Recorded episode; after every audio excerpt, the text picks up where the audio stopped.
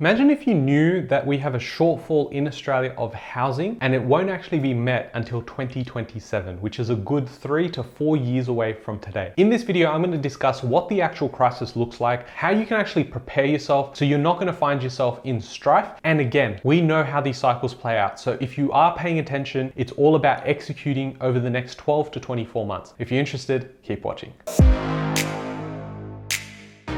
Hey guys, my name is Ravi and welcome back to Personal Finance with Ravi Sharma. If you're new here, smash that subscribe button because I talk about real estate, cryptocurrency, and financial freedom. Now, if you are interested in a buyer's agency service that helps you from end to end when it goes to purchasing property, locating and securing it, as well as going and helping you get the tenants, definitely visit the website, which will be linked in the description below, as well as checking out this video, which is like a 35 minute video of how it works stage by stage and how we can help you. Now, the nation is facing a shortfall of 106,000 homes as prices and demand climbs. Australia faces years of extreme rental and housing pain as the nation confronts a shortage of 106,000 dwellings by 2027. The country is already facing extreme housing pressures with rental vacancy rates in every capital city at or below 1%, delays and growing costs hitting the dwelling construction sector. And what we can see here is the housing gap. Now, every year is represented by a different color, but most importantly, we want to look at total. And what you can see here is the difference between new home building versus expected population growth. And right now, with Sydney you're looking at minus 9,600. You've got minus 1,900 in Melbourne. You've got minus 12,300 in Brisbane. But most importantly, in Perth, a 25,200 deficit in terms of what you're expected in terms of housing versus the population growth in that area. Now, there's a combination of things that really affect this, but the rapid return of overseas migration, together with a supply pipeline constrained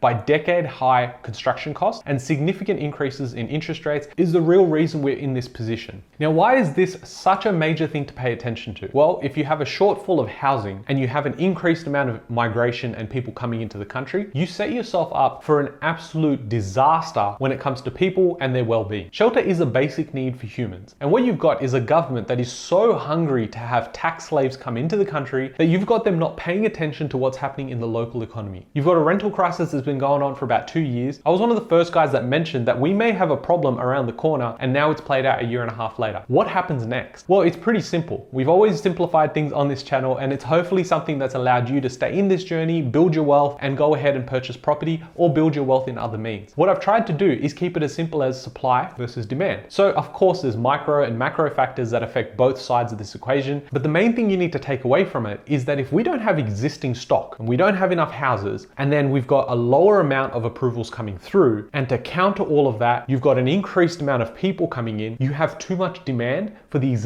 supply and the incoming supply is simply not enough. The National Housing Finance and Investment Corporation believes that we will have a shortfall of about 106,300 homes by 2027 and a shortfall of around 79,300 in supply of new homes by 2023. So not only do we have a problem in the next three years, but we have that problem continue and compound until 2023, which is 10 years away. So if you think about investing or you think about buying a home or you're renting somewhere in Australia, you need to start making those moves sooner rather than later. What blows my mind is that that when you see all this information out there, people are still willing to listen, people are willing to read these things, but then how many are actually actioning it? You know, a plan without action is pretty much useless because you go and look at the plan and say, that's a great roadmap, I'm gonna do this. I've had situations where I've created a roadmap for people, had a strategy session with them. Six months later, they decided to come back and say, oh, now I'm ready to start. What was the delay? Now, yes, there's personal reasons that sometimes pop up, but it's usually this fear, this concept of fear and laziness that holds people back. And now we have a situation where we are going to have a green year in terms of growth of property prices in Australia. We just had the RBA pause rates. Now, if you want my detailed take of what exactly that means for you as part of this next cycle, definitely go check out this video. But what could possibly make this situation even worse? Well, with interest rates as high as they are and now we're pausing, we would ultimately hope there's some sort of rate cut or some sort of rate relief later this year in 2023. But the longer we stay at this point, the more people get affected because they may not be able to afford the existing homes they have. They need to move out. Now it adds further pressure to the rental market, which starts pushing up the rental prices anyway. In addition to that, on Friday last week, we had two of Australia's largest building firms collapse. You've got Porter Davis Home and Lloyd Group have now gone into liquidation. And what this means is that some people already have homes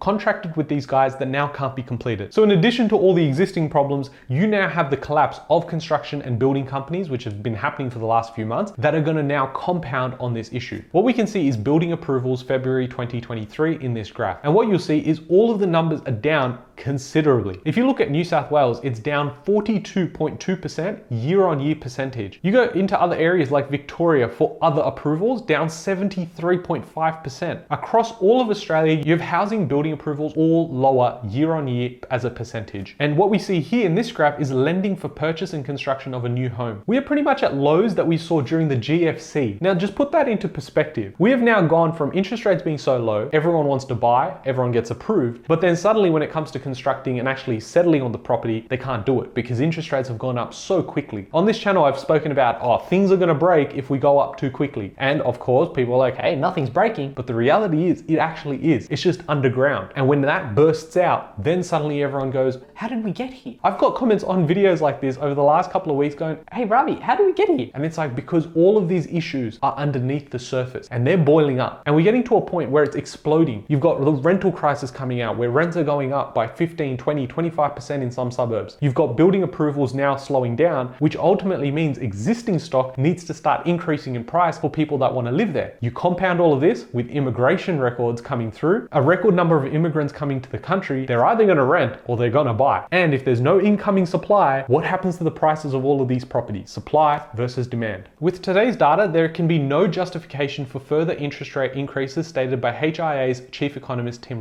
The ABS released the lending to household and businesses data for Feb 2023 today, and as well as some months building approvals data for detached homes and multi-dwellings. February saw the fewest loans issued for the purchase or construction of a new home in almost 15 years. Loans for new homes in Feb fell further from its holiday low in Jan, down by 3.4% to 4,267. The last time so few loans were issued for new homes was in November 2008. If you don't think there's a problem right now, yes, you've got a lot of people out there in shopping centers and it's packed. The problem is under the surface. And I would go to say, I'm generalizing, yes, but the people that are out there shopping in Westfields don't actually know what's under the surface. And yes, some could definitely weather the storm, but this is a big problem. Not only if you're just renting, but also if you're looking at acquiring wealth, especially against inflation. Now, if you really think about it, the shortage of housing has come at the worst possible time because at the same time you've got housing issues with not enough supply, you also introduce so many migrants into the country. You want those people because we need to rebuild as part of the next cycle. It's all cycles, this has played out before. But what we didn't have before was such a strain on the housing system. Such a strain because interest rates moved up so quickly like they've never done before in previous history. And that is why a big case for those interest rates to fall is going to be to provide housing for people. At the end of the day, economic stability is such a key point for the RBA. And if you go out there and say, well, I don't care, I'm only focusing on inflation, guess what? Your rents also play into that inflation narrative. You then go ahead and have subsidies like rental subsidies, you go and increase the minimum wages, you go and increase pension payments. What you're doing is increasing the liquidity in that machine. Once you increase those things, there's more artificial money that comes into the system. You might be familiar with this. Yeah, it happened during the pandemic. And what we saw after that was inflation skyrocket. So while the issue of housing is important to generate wealth and build wealth for yourself, it is also very important that the government here is to blame. But simply going out there and blaming the government for the issues that you can't control is not good enough. And that's why I make these videos. Hopefully you get motivated. Hopefully you're taking the right actions. And again, I provide a solution if you are in the camp of not knowing where to start, not knowing how to go about purchasing property and investing for yourself. That's where I have the buyer's agency search property, but it's not for everyone. And that's what I try and make very clear is that this video will spread out to more people than will actually sign up to the agency. And that makes me very happy because I'm able to reach more people at scale. So if this information has been helpful for you, share it along. It's pretty much your ethical duty to go out there and share information, especially if it can help someone